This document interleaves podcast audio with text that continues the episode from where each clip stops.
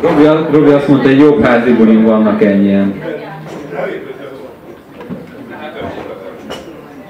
De egy jobb házi buli nem végig Jean-Michel Charme.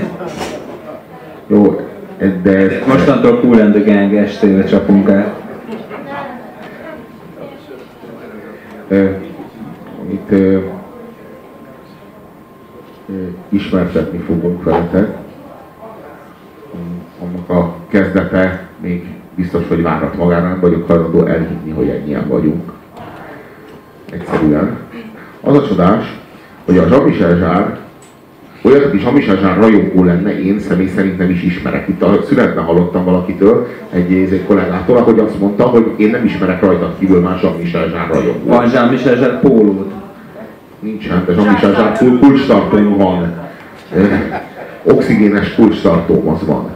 Na, mindegy, most nem az a lényeg, hanem hogy így, izé, hogy így a Jean-Michel Zsár az, az tényleg így, így valamiért magyar, annak ellenére, hogy stadionokat tud, tehát komplet stadionokat tud megtölteni, mondjuk a 90-es években stadionokat töltött meg, most Magyarországon legutoljára két, két vagy három komplet csarnokot, két éven belül három komplet csarnokot töltött meg, de amikor arról van szó, hogy Jean-Michel, kis Jean-Michel Zsár rajongó, akkor így izé, az, az, az nem úgy van.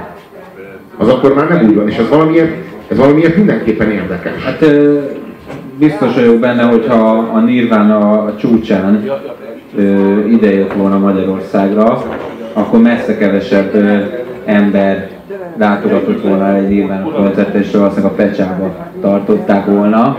A Pecsában volt is nyilván a volt? és még mielőtt a Nevermind megjelent volna, és senki, és tudod, hogy hányan voltak ott rajta?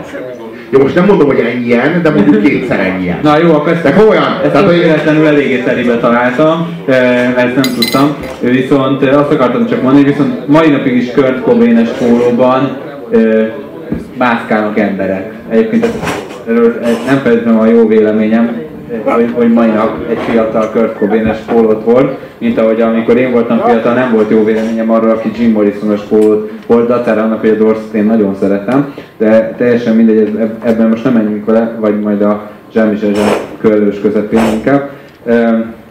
De ugye Jean-Michel Jarre nem az a fajta karakter, nem egy rockstar, nem is rockzenét játszik, de ez az egész rock annyira durva meg ezek a pólók, amit említettél.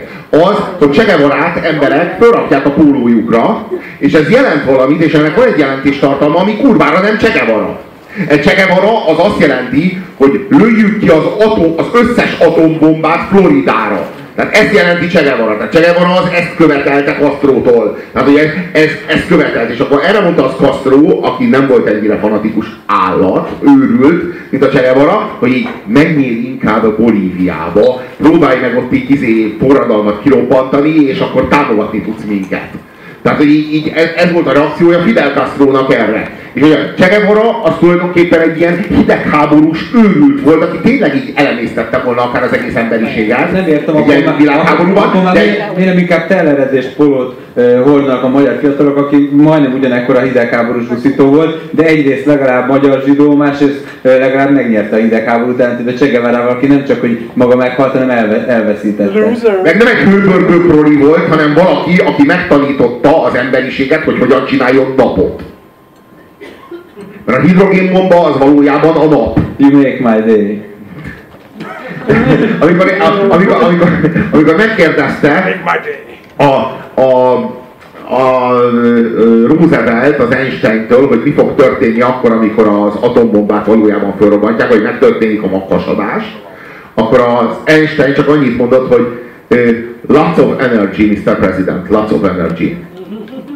Ez a csodálatos, hogy maga Einstein sem tudta, hogy mi fog történni. De hogy Einsteinnel leg, megkérdezték volna, hogy mi fog történni, ő is csak ennyit tudott mondani. Így a, a ilyen, ilyesmi, hogy, hogy, így, hogy ez mekkora, mekkora hogy, hogy ennek mi lesz a következménye, ezt senki sem tudta feltételezni. Simán lehetett volna, hogy az egész, hogy a láncreakció mondjuk nem áll meg.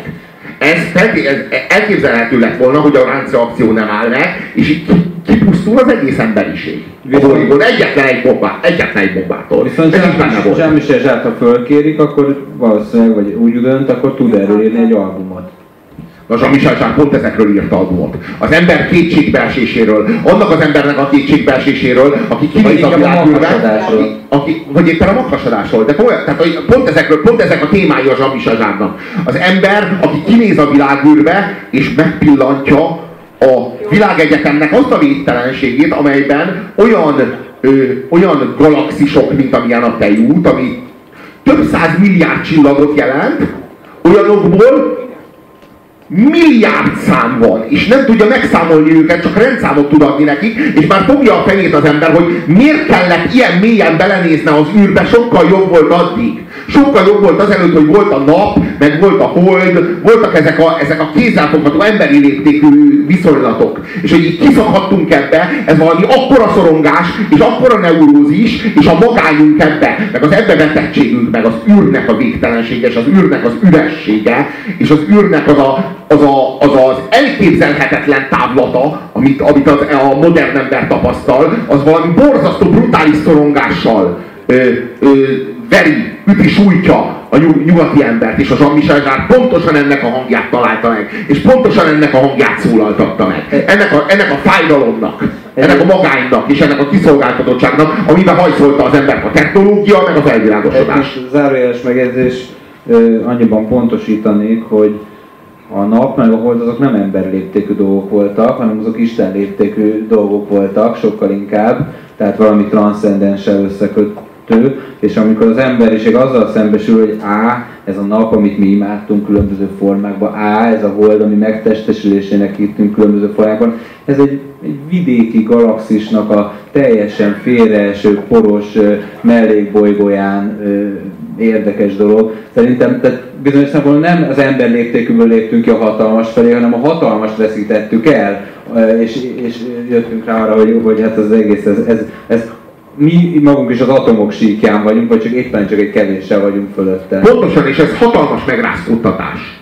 Ez hatalmas szellemtörténeti megrázkódtatás. A kitekintés olyan mélyen a világűrbe, ahogyan a Hubble teszi, vagy ahogyan a Hubble képes erre. És, hát, és ezzel, ezzel valószínűleg nem, tehát nem is biztos, hogy a filozófia tud valamit kezdeni, hanem a zene például az egyik ö, olyan dolog, ami tud, tud a, ezekkel, a, ezekkel a jelenségekkel esetleg valamit kezdeni, illetve tipikusan a nem szokott a, a komoly zenében van, van erre próbálkozás, sokkal inkább, mint a könnyű zenében. De ilyen mértékben nem közelítettem meg soha senki. De, de a Jean-Michel Jarre biztosan ezzel foglalkozik. Meg Igen, a Jean-Michel jarre kifejezetten ez a, ez, a, ez a területe, hogy a modern életnek a leges legújabb kihívásait és, és ö, ö, mentális érzelmi sokját zenésítse meg. Vagy valami nagyon ilyesmi.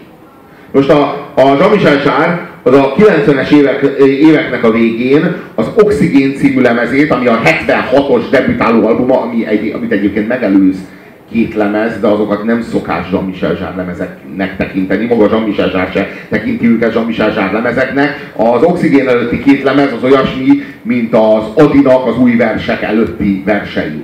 Hogy a kötetben nem az elején vannak, hanem a hátuljára korai Korai. Igen, ezek az ilyen koraiak. Tehát, hogy a, a, azokat nem számítva, így igazából az oxigénnel debütált a Jean-Michel Jarre, és a Jean-Michel Jarre-nak az újabb ö, ö, második ö, lemeze, ami az Oxigén címet viseli, az szándékosan nem Oxigén 2, hanem Oxigén 7 kötőjel 13. Tehát az a oxigén az maga az, az 1-től 6-ig terjedő trekkeket jelenti, és az azon túl terjedő trekket, ez azt jelenti, hogy pontosan ott veszem fel a fonalat, ahol hagytam,